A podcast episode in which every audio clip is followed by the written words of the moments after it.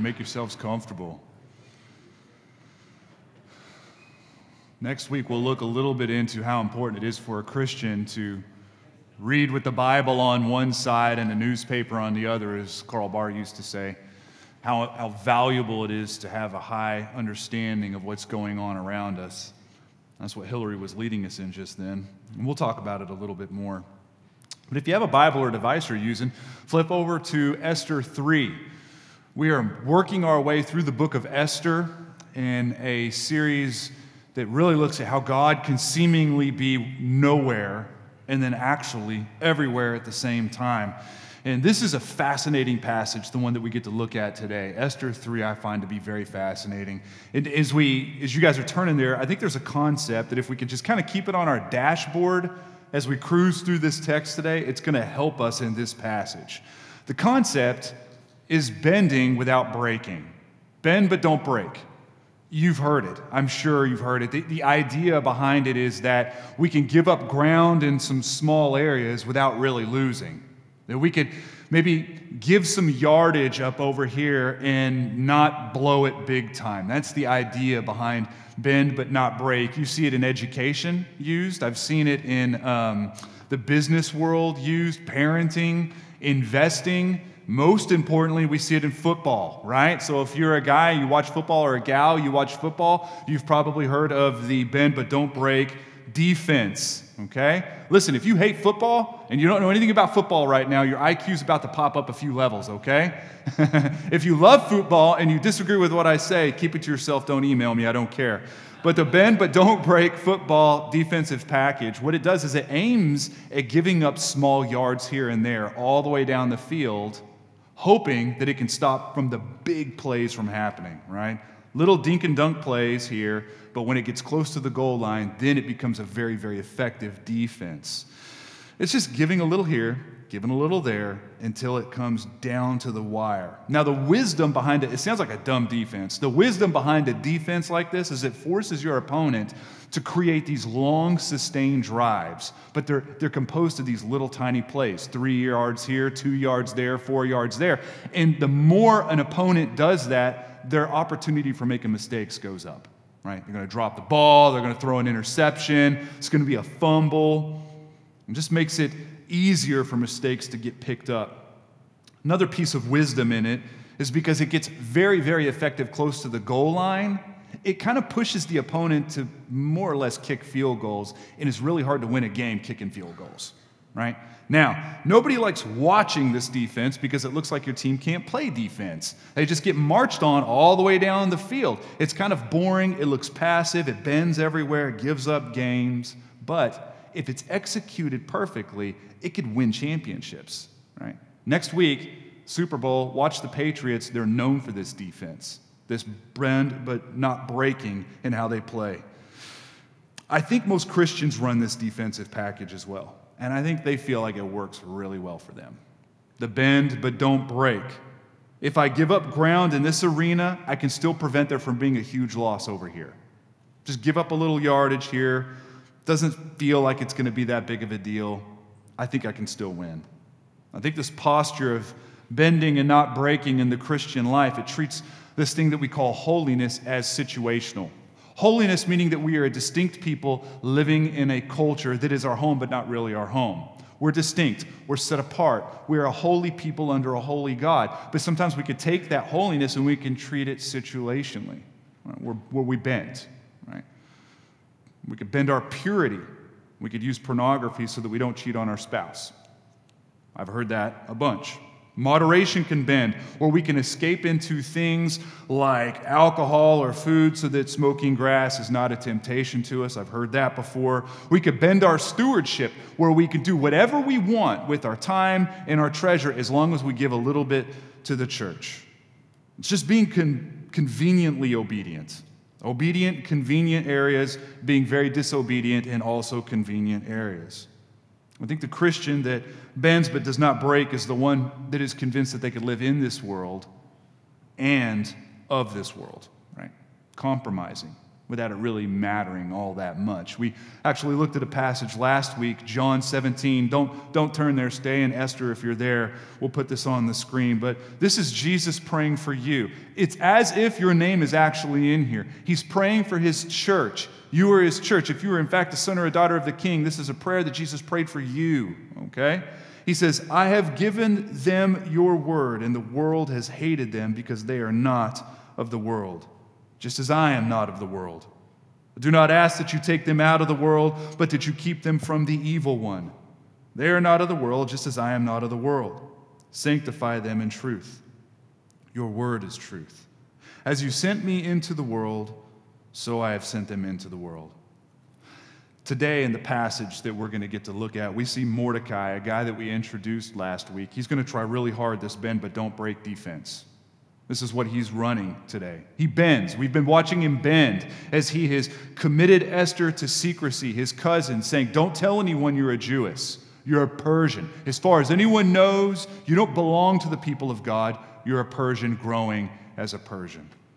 He's bending by being an imperial employee. Who knows the things he's had to do that the empire has demanded? He's bending by not going back to Jerusalem, although he's had two opportunities to do so to go back and be with this people and rebuild that city. It's bending left and right. But in this passage today, a new villain comes in Haman. He comes, and this guy just decides he's not going to break. Today, he's not bending, he decides, right? Let me explain. Last week, we barely caught at the very end of our passage Mordecai stopping an assassination attempt against the king. He saved the king's life. Today, that'd get you in the news. Today, you'd be a pretty big deal. Today, you'd have a couple libraries named after you, get hamburgers at the White House. Everyone would be talking about it. Back then, this is not what happened, however. In fact, let's look. Go up one verse from Esther 3. We're going to be in Esther 223, right? 223. It says, When the affair was investigated and found to be so, the men, these are the assassins to be, were both hanged on the gallows, and it was recorded in the book of the Chronicles in the presence of the king. And that's where it stops. Mordecai doesn't get any more than that. He doesn't get anything out of it. He gets his name written in a footnote at the bottom of some chronicles. Big whoop. I mean, super exciting. That thing's just going to get rolled up and shoved in some file that nobody cares about, put in some filing cabinet that no one even knew existed in some room that no one knows how to get there. It's just going to be erased basically from history. This is odd, too. Historically, the Persians are known for being very elaborate and being very quick when it comes to paying people back for their loyalty right? Because kings like to find out about these things. If you found out that a king was in jeopardy and you brought that information to the king, they're going to make you feel like a king or a queen. They're going to treat you really well. It gets the message across to the empire. It is in your best interest to make sure that we are all informed at all times. Typically, this would have gotten Mordecai the corner office. This would have gotten him an elevated position in the government. But it doesn't today. It doesn't today because that's the way the Lord designed it to go.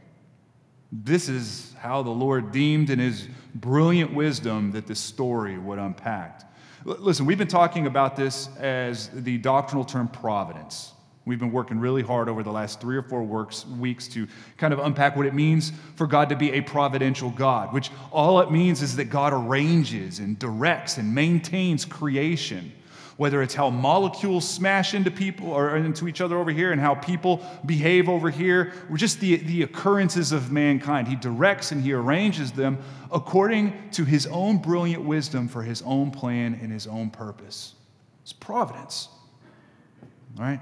And what we've been learning is that this providence of God is not meant to be interpreted right in the moment, not right when it's happening. It's too easy to miss it.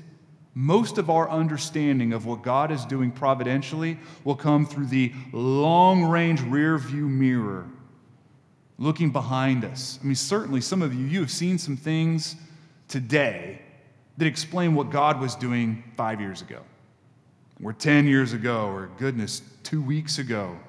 You can see how God was working in you and through you and around you, and you didn't understand it at the time, but it happened, right? I mean, this chronicle that Mordecai's name is scribbled at the bottom of. in file 4371b. It's going to be pulled later on in this very same story by somebody at the right time at the right place and brought to somebody else at the right time at the right place that they would read it at the right time with the right spirit.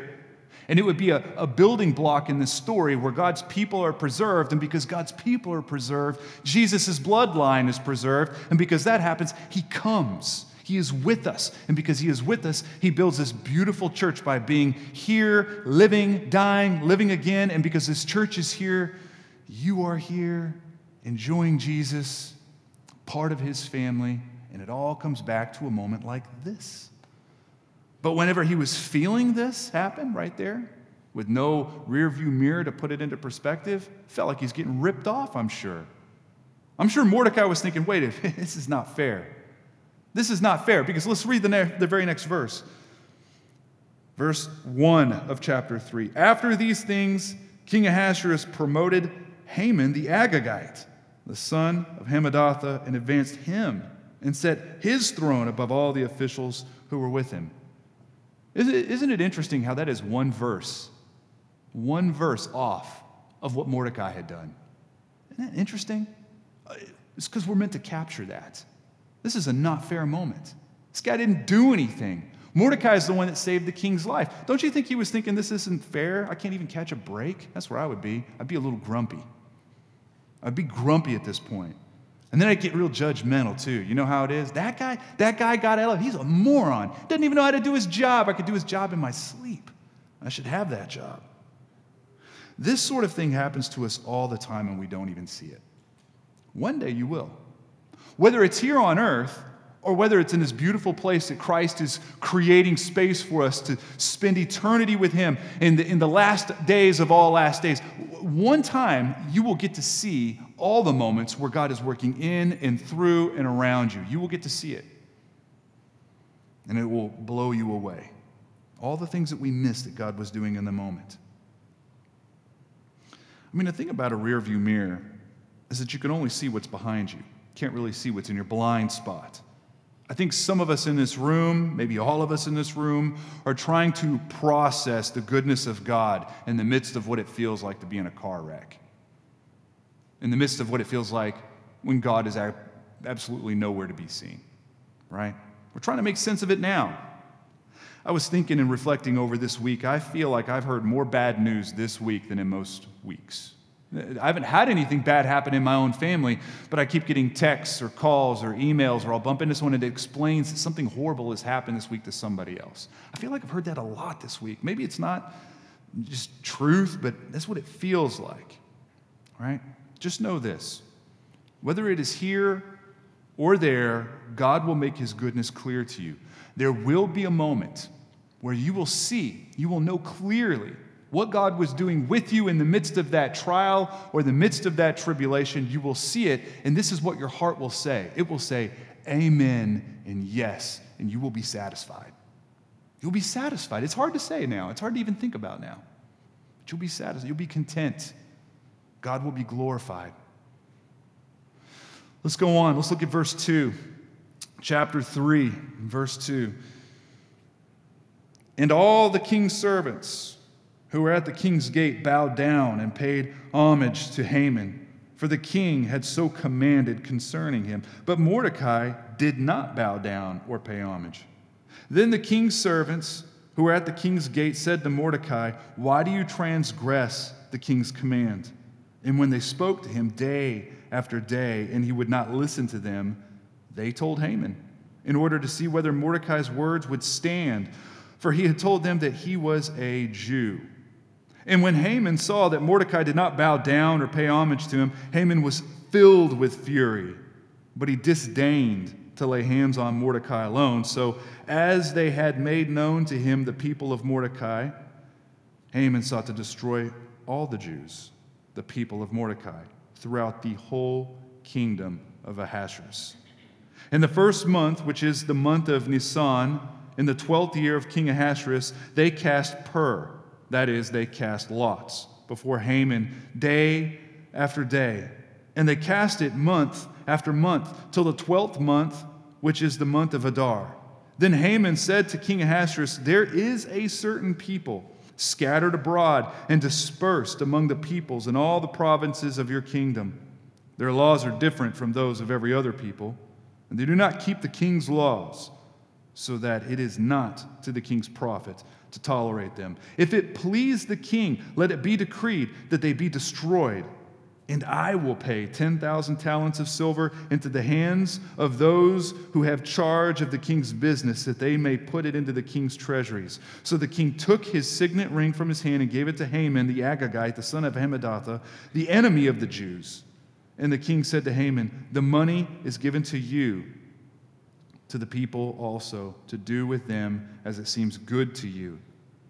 Then the king's scribes were summoned on the 13th day of the first month, and an edict, according to all that Haman commanded, was written to the king's satraps and to the governors over all the provinces and to the officials of all the peoples, to every province in its own script and every people in its own language.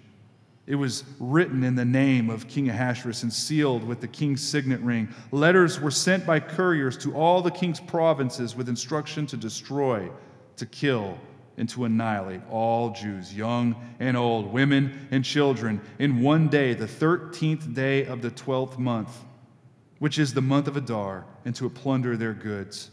A copy of the document was to be issued as a decree in every province by proclamation to all the peoples to be ready for that day. The couriers went out hurriedly by order of the king, and the decree was issued in Susa, the citadel. And the king and Haman sat down to drink but the city of Susa was thrown into confusion. Okay. What most people catch in this moment, the beginning of this passage, is Mordecai standing defiantly before Haman, right?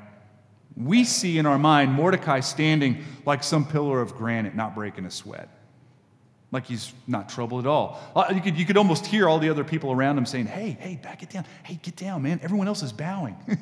I don't think you knew this. You're supposed to bow. And like he just, he's not breaking a sweat, like he doesn't care. Why did he do this, though? He would have bowed to the king. He'd been known to do it before. After all, this bowing isn't worshiping, it's just bowing. It'd be as if the Queen of England walked in here and you wouldn't know what to do. You know, it'd take like someone from Britain to kind of elbow you and say, "Hey, you're supposed to bow." You'd be, "Oh, oh, okay," and you would do it because that's just what you do. You wouldn't stand there and say, "Nah." I'm good, I'm not doing it. You wouldn't do that. It's, it's not worship in this point, it's just showing respect for the office. Also, it's not like he's not bowing in other areas, he's bending in plenty of other areas. He is fully a Persian resident. He's a Persian resident. Was it because he was jealous? I mean, he didn't get the corner office, and this guy did. Is it because he's just having a high testosterone moment? Maybe he had a great devotional that morning, was feeling super convicted, or I mean, who knows? I mean, why, why here? Why in this moment is he doing this? I think the Bible lines it out for us. You'll remember a couple weeks ago I said, anytime in Hebrew literature, when you see a new person introduced into a story, it'll give you some descriptors afterward. The first descriptor is typically the one the author wants you to associate with that person right? Haman was an Agagite. Haman was an Agagite. Problem with that is Mordecai is a Jew, right? There's a ferocious tension between these two people groups. Agagites came from Agag. He's a king of the Amalekites, and they were the ancient tribe of the Jews. In fact, they were like the worst of enemies that God had cursed into extinction. They came out if you were to go back in history, Exodus, probably around chapter 15, 16, and 17, you will see the nation of Israel come across the sea, and the very, very first enemy to come and try to stop them in their tracks were the Amalekites. Just taking advantage of the fact that it's a young nation, they don't have their wits around them yet, probably don't have a formalized army yet, probably would be very easy to defeat. So they come and they do this, and then they lose. And God says this. He says, Write this as a memorial in a book and recite it in all the ears of Joshua, that I will utterly blot out the memory of Amalek from under heaven. God says He's going to blot their name out to where they don't exist anymore. Later on in 1 Samuel, you'll see that King Saul was charged to go and fight the very same people. And God said again, blot them out. Take them out. We're going to erase them. We're going to disappear them from all the people groups of the land. But Saul doesn't do it. King Saul keeps all the things that seem valuable. He keeps all the valuable people, the valuable things, and he even keeps the king. King Agag survives. And because he survives, the bloodline survives. And because Saul left that bloodline intact, now you have this stare down between two guys in Susa. That's what's creating this. This is why Mordecai says, I'm not bowing. It's because he's a Jew. And this other guy is an Amalekite. And this is why Haman goes kind of beast modish here, right? He's saying it's not, it's not enough that I take this guy out. And it's not enough that I take his whole family out and all of his bowling friends and his neighbors. It's not enough that I do that. I'm going to disappear every single Jewish person in 127 provinces. All of them gone. That's where he set his sights. Why so extreme? I mean, you'd think that over time, just the hate would kind of evaporate, right? I think this speaks to a little bit about towards what, what Hillary was talking about up here. And the, the enemy of our souls is operating through Haman in this moment, and there's always a Haman, isn't there? Working through Haman in this moment to close out the Jewish nation. You see, the enemy knows Scripture, and the enemy knew that the Messiah would come from the tribe of Judah, which is a tribe of Israel. He knew that. This, was this would effectively cut the tree down before fruit would ever grow. It's an attempt of the enemy Herod would do the same thing later on when he'd say, We're going to kill every boy under the age of two. It all goes back to Genesis 3. Week one in this series, we talked about how that being a great anchor for any time you read or process anything that's happening in the Bible or your world is Genesis 3. Where God is saying to the enemy, I will put hatred between you and the woman, and between your offspring and her offspring. He shall bruise your head, and you shall bruise his heel. Haman is bruising heels right now. This is the enemy's attempt to snuff out the people of God and the plan of God. And so, what does he do? He casts lots. He's going to cast lots to decide the fate of a people. And even this is part of God's providence. Even this, even the cat. And by the way, archaeologists have found these lots from, from this kingdom and from the kingdom right before it, the Babylonians, they say they look freakishly like dice. they said if you were to grab a pair of dice, it looks just like what these people were using. So they're basically just throwing dice, is what they're doing to discern what the date is that this is going to be carried out. Proverbs 16:33 says this: "The lot is cast into the lap, but its every decision is from the Lord. Even the date of the destruction is determined by God." Because Haman had a scheme and the Lord would even bend that for his own glory. Right? This is important for me, this point, because if you're like me and you watch and read the news, does it feel like lots are being cast that are going to affect you? Sometimes, man, when I read the news, I feel like that's going to affect me, that law being passed, or this thing that's happening, or it almost feels like people are making decisions that are going to affect you and everyone that you love. And it feels like you're helplessly out of control. This helps me to know that every decision is from the Lord, and He will take even the hearts of kings, he says, in, he says earlier in uh, Psalms 2, and He will move the hearts of kings even. Right? So now again, we have Haman coming along and manipulating a weak, vacillating king by saying something like, It's not to the king's profit that you suffer through a people like this, that you tolerate them. And here's the thing the king doesn't even care, does he? He doesn't ask any questions. He's only looking after his best interests. Even his logic is super flimsy right here. He didn't even ask what the people group was. He didn't even ask, who are these people you're talking about? I mean, that's the first thing I would want. I would have two questions if I was the king and Haman was talking to me. Hey, who are we even talking about? We're talking about genocide. It'd be helpful to know what people group we're talking about if we're talking about wiping out people across 127 provinces. The second question I have is why are you willing to pay for it? Why are you willing to pay for it? You hate them that bad? You see, the reason Haman was doing that is because the king was going to lose tax revenue. He loses that much of the population, his taxes drop like a rock. Haman is saying, I'll cover it. I'll pay for it out of my own bank account. At that point, as a king, I would say, wait a minute, let's tap the brakes and just ask ourselves some really big questions. Why are you willing to put so much on the table for this? And who are we even talking about? Rewind. But he doesn't do any of that. He doesn't do any of that. He just says, Do what seems good to you. Do what seems good to you. I mean, this is just a good place to just pause and say, Where is God? Anyone see him in this passage? It looks like this nation is circling the drain. I don't see God anywhere here, and yet he's everywhere. I mean, we have a city that is tossed into confusion. The whole city is in confusion. And what does that tell you, by the way? If the whole it tells you that not everybody had the same heart against the Jews that Haman did. I mean, this is ripping companies in half, ripping neighborhoods in half, probably ripping some marriages in half that the Jewish people would die. And I wonder how many other conquered people groups were in Persia that said, hey, if this can quickly happen to the Jews, what about my people? All they got to do is cast some dice. I mean, are you serious right now? That's all it takes? The whole city is in confusion.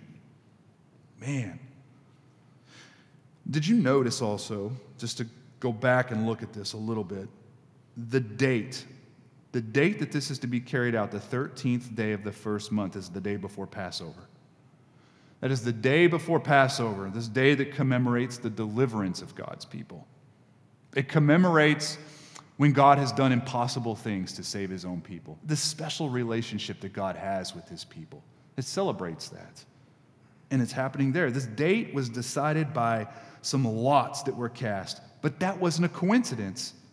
What it should have done is it should have engendered this thought process in the people of God that said, wait a minute, did you say the day before Passover? Okay, that's just freaky.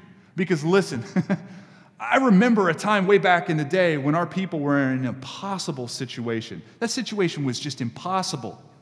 And God split a sea in half so that we could walk through it, and then we watched our taskmaster washed away. Impossible. That stuff is impossible.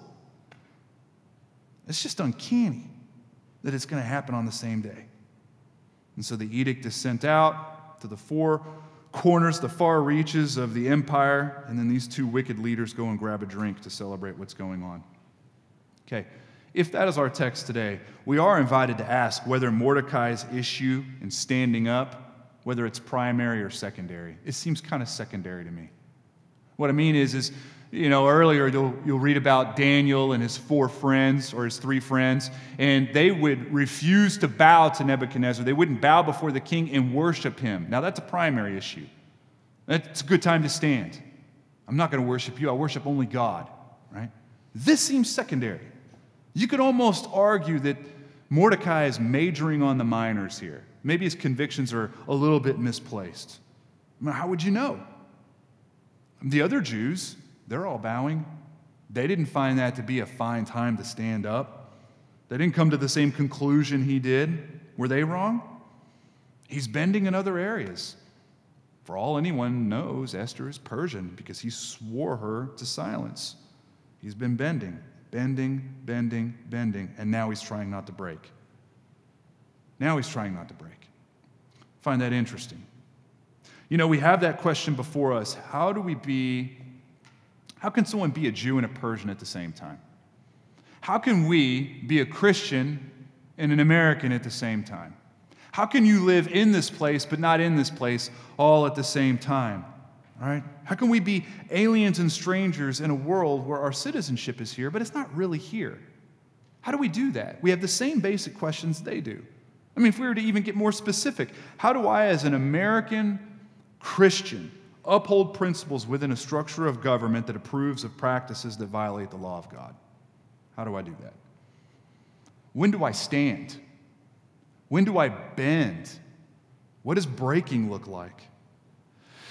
See, and today in America, I don't think we're at a place where it's demanded that we choose the empire over God. Not yet, anyway. I don't think we're there. I, I think we all have Mordecai shaped decisions in front of us, though. I think we're going in that direction. Some of you already have them in your workplace. I've already talked to you. And some of the things that kind of keep you up at night and strike you about what you have to do during the day is that you do feel like the empire is demanding that you be um, compliant, even over your convictions, and how hard that's been for you. listen, we have hope. Low standards, low standards of morality, they give the church a beautiful opportunity to lift and elevate what the story of God looks like amidst a landscape of just toppled idols. We have an opportunity. There's great hope for us. Absolutely, it's getting darker. But it's not frustrating the plan of God. He's not intimidated. Not even a little bit. He says this in John 16 I have said these things to you that in me you may have peace. In the world you will have tribulation. But take heart, I have overcome the world. So, as we live and breathe and work and play in what we'll call Susa, our world today, our empire, we as the people of God have an opportunity to not bend or break. We don't have to give up any yards. We don't have to give up any yards. It's not convenient.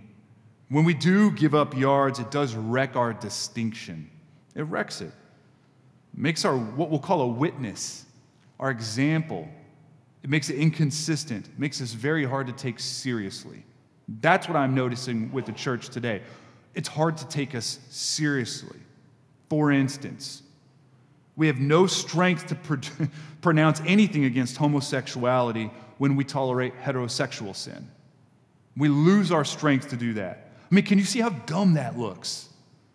How silly it looks. Seriously, I don't blame a world very much for looking at the church and saying, that doesn't make sense, it's kind of inconsistent. They tolerate heterosexual sin, and then they just go bananas and they stand up like Mordecai when it comes to homosexuality. Right? Don't understand that. I think we have crippled strength when we do that. I think we also have no strength to have a commentary on the recreational use of marijuana if we are free to get drunk on wine or work or food or media. I mean, again, it looks silly. It looks silly when an overindulgent church lectures an overindulgent culture, right? Bending and not breaking. Now, my solution isn't to be silent, it's to stop bending, right? That's, that's the solution. That if we're to be salt into this culture, that brings value to it, which is what salt does, or it, it uh, preserves it, which is what salt does. That when we lose our taste, we lose that distinctive ability to preserve and bring value, then we're, we're useless, as the Bible says. That would be my concern. And of course, it's a temptation. It's a temptation that even Jesus had to struggle and work through. He's tempted in every way that you were tempted. Now, he didn't sin, but he is tempted in every way that you're tempted. In fact, if you go to Matthew 4 and you see him coming out of this time of temptation in the wilderness, vulnerable, hungry, weak, that's when the enemy came. And now, if you were to take all of those back and forths that the enemy had with Jesus and kind of put them in a blender and pour it out, it all basically sounds like this If you bend a little bit here, you won't break. If you just give in a little bit here, you won't lose. You just got to move a minute, just move an inch and everything will be fine. That's what's happening. So he understands the struggle is real. It's a real struggle. Living in an empire where we lose standing while others are promoted, that's a real thing. Where the empire rewards those who live by its code and they suppress those who don't, that's real. It's just simple economics to want to bend. Simple economics right? It's the person that says, I've done everything I'm supposed to do financially. I give to the church, I'm a great steward over everything, I'm wise with my money, and, and they just go on down the line. All the things that they do that are very biblical and gospel centered, and then their neighbor lives like a king, and they don't do any of that. It's tempting to bend. It's tempting. When the, when the LGBTQA wagon rolls down the road and demands that I bow my knee and comply, it's tempting because I don't want to be called a bigot. I don't, want, I don't want to get pounded. I don't want the empire's weight to come down on me. This is why people bend. It's the person that says, if I care for the unborn, the person in the womb, it'll be heard as I don't care for the mom. That's what will be heard. So there's no winning. But if I just keep my mouth shut, then I gain. I could bend but not break.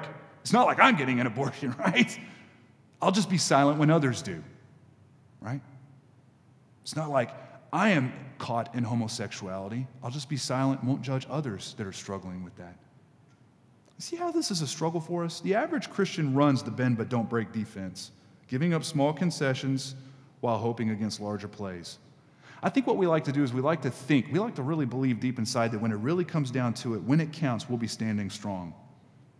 Like Mordecai, standing strong. But Ben, I, I just, by then, I think the world doesn't care. By then, I don't, I'm not so sure that we're taking that seriously. So, what do we do as a church? What does a compromising Christian do, or a church full of compromising Christians do? This is going to sound very predictable, but I think we return to the story of God. the good news, the gospel, not just in how it saves us, but how it sustains us through even these temptations.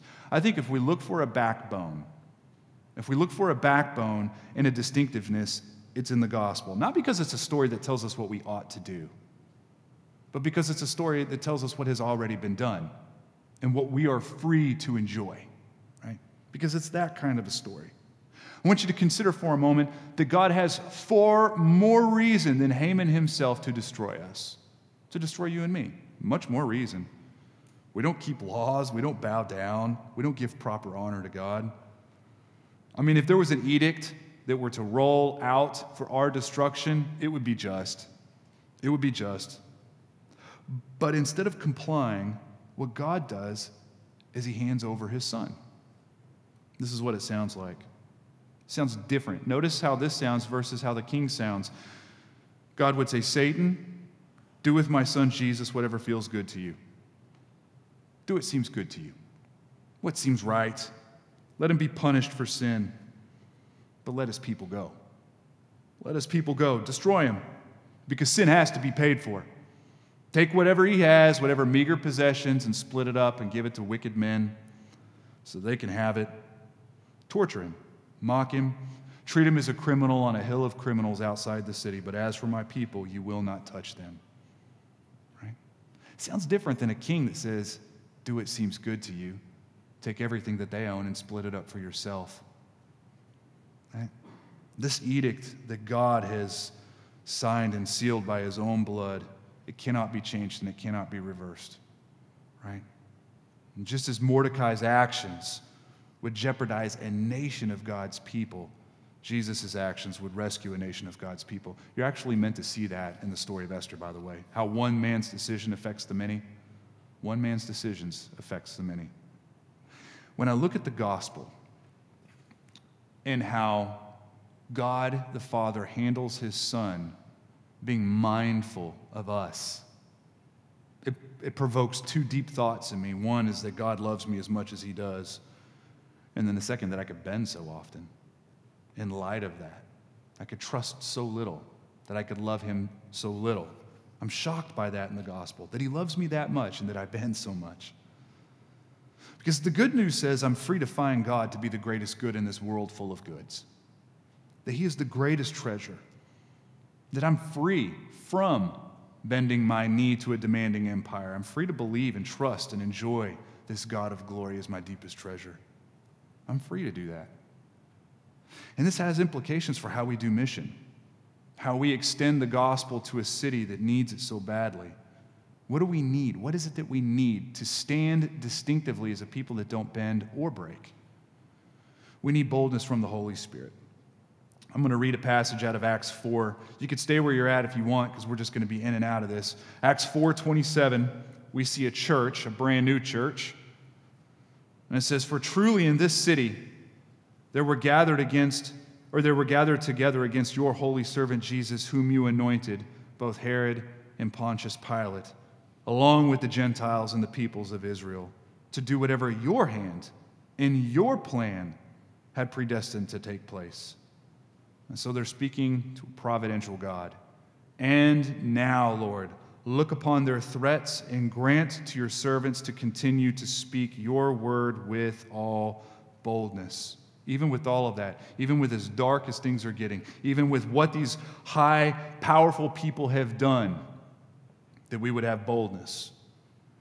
Listen, this century alone, in the last 18 years, we are averaging 300,000 martyr deaths in the world. Think about that for a moment. That's mind blowing to me. Every year, we average 300,000 Christian deaths, right? We're seeing right now, just right now in China alone, we're seeing pastors getting rounded up really good churches that are planting really good churches. And listen, some of those pastors probably aren't coming back. Doesn't matter what, what happens geopolitically, they might not be coming back. It's happening. But that's not really something we feel here. Uh, that's not something that we struggle through, right? We have a different flank that leans on the Church of America, where many are trying very hard, hard to shift what Christianity looks like and to shift the definition of what the gospel is. Because if you can't destroy it, just pollute it. Right? So when you see Lady Gaga get up in the middle of a concert, in the middle of a song, say, I'm a Christian, that's what you're seeing. That just happened, by the way. She says, Listen, I'm a Christian, not like these Christians, not like those Christians. I'm a Christian. Right? She's going to redefine right there what it looks like to be a Christian for millions and millions of people. Therefore, changing what the gospel message really says. That's something that we have to struggle with here. Our empire is doing something different. It's trying to change the definition of who Jesus is and changing the gospel. So, what do we need? We need boldness and we need clarity. Those two things being prayed for in this young church of Acts. We must trust God's providence and the power of the Holy Spirit to place us in positions where we could stand in culture, for culture, yet distinct from it. We need boldness. Boldness. But a boldness is powered by the Holy Spirit, informed, having the love of the Holy Spirit, having the clarity of the Holy Spirit, the miraculous power of it. I think this moment in this story shows us that it's not in the empire's best interest to tolerate the people of God. It's not. Karen Jobes, who is a scholar on this book, she says it better than I do. She says, Satan, the dragon, drives the beast of world empires to demand respect and destroy those who refuse it. That's what we're seeing in this passage. I think that's what we feel today as a church. Whether you live here or whether you live in Asia, you're going to feel it a little differently. It's a demanding empire. The good news for us is we're people with nothing to lose. We're people with absolutely nothing to lose. The truth is, for us, this is not our home. We're only passing through. We're sojourners with a different kingdom citizenship, headed to a different place, to be with a different king who does what seems best to him, not for his best interest, but for our best interest. It's a brilliant king, a kingdom where we have this new rear view mirror where he shows us with all clarity what he's been doing, how he's been weaving this story, this providential story, and where we fit in. So that that thing that happened to you at that time, how God was beautiful in that moment that you weren't able to see at that moment. How that thing that you went through, that you couldn't understand where God was, where He shows you where He was the entire time. That moment where we say, Amen, God, you were brilliant and you were good and you were kind, and I am satisfied. I'm satisfied. Go ahead and stand with me. We're going to shift gears and go from a time of maybe receiving the Word of God to responding to the Word of God. You're going to see it up on stage with the musicians as we sing. You'll see people, little clumps of people going back and taking communion. That also gives you an opportunity to respond to this Word by taking communion. We see communion as really a kingdom meal. It celebrates our revolutionary that stood for our citizenship, and he invites us into that shared meal because it reflects his love for us right? Reflects his love for us. So, listen, if you're a, a, Christian, we invite you to take communion with us as a church. You could take it with a roommate or with your family. If you're not a Christian, I would just invite you to receive Jesus instead. I'd, I'd invite you to take him seriously today, this very day, right?